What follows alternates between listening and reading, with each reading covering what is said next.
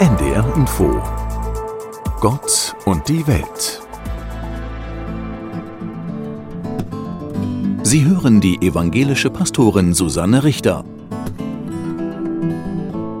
Kai Dreger wird auch der Gewürzjünger genannt, vermutlich weil er leidenschaftlich über seinen Glauben und Gewürze spricht. Er entdeckt und vermarktet fair gehandelte biologisch angebaute Gewürze. Und wenn Kai Dreger über sie spricht, kann man sie fast riechen. Habe mich schon immer für gute Lebensmittel interessiert und weil es einfach was Persönliches ist und mit Genuss zu tun hat. Und dann ähm, hatte ich meinen heutigen Gründungspartner damals getroffen.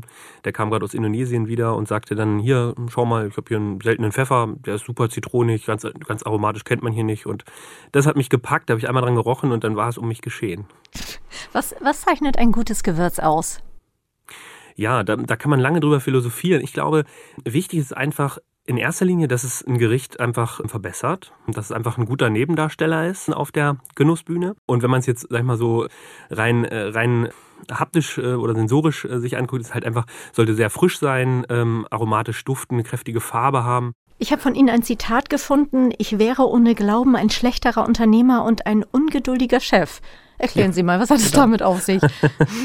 ja, also es ist so, also ich bin seit jeher, glaube ich, sehr ehrgeizig und ich habe dann irgendwann überlegt, wie will ich eigentlich auch als Unternehmer ja auch mit meinen Mitarbeitenden umgehen, mit, mit Geschäftspartnern? Und ich glaube, ich habe einfach ein ganzes Stück mehr Geduld bekommen und auch Entspannung. Einfach, das gibt mir einfach eine, eine gewisse Ruhe und ich kann auch, wenn es mal wirklich stressige Zeiten gibt und wenn ich merke, dass Mitarbeitende ganz äh, nervös werden, weil es irgendwelche Herausforderungen gibt, dann, dann sehe ich einfach, wie mir auch der Glaube eine Ruhe gibt und wir sagen, okay, äh, das, das schaffen wir und da, da kommen wir durch, wir sortieren uns nochmal und das schaffen wir schon und dann klappt das in der Regel ganz gut und diese Ruhe, die, die färbt auch einfach auf die Mitarbeitenden ab und auch aufs, aufs, aufs gesamte Unternehmen, das merke ich selbst. Wenn jetzt jemand kommt und fragt, was was, wollen die Christen überhaupt oder was ist so der Kern? Was sagt ihnen dazu? Was, was würden Sie antworten? Was ist für Sie das Zentrale? Äh, dass der, dass der christliche Glaube inklusiv ist, also er ist nicht exklusiv, er schließt keine Leute aus, er lädt alle ein, also hat Jesus selbst ja auch gesagt.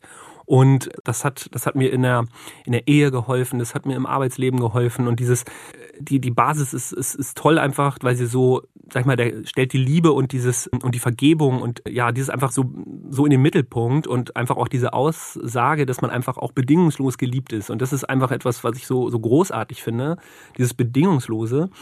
Und das begeistert mich einfach. Was ist Ihre Hoffnung?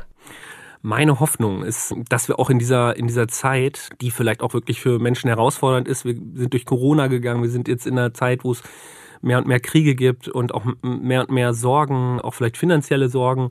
Und meine Hoffnung ist einfach, dass, ja, dass, ähm, dass Gott da auch mehr wirken kann und dass Menschen offen sind, ihn in sein Herz, ins Herz zu lassen und ja, dass man einfach weiß, man hat da einen Fürsprecher und ähm, das kann man auch wirklich ganz aktiv jeden Tag tun und auch wirklich seine Sorgen ähm, dort auch hingeben und sagen, hier, da sind sie und ähm, ja, und da auch wirklich Unterstützung suchen. Herzlichen Dank, Herr Träger.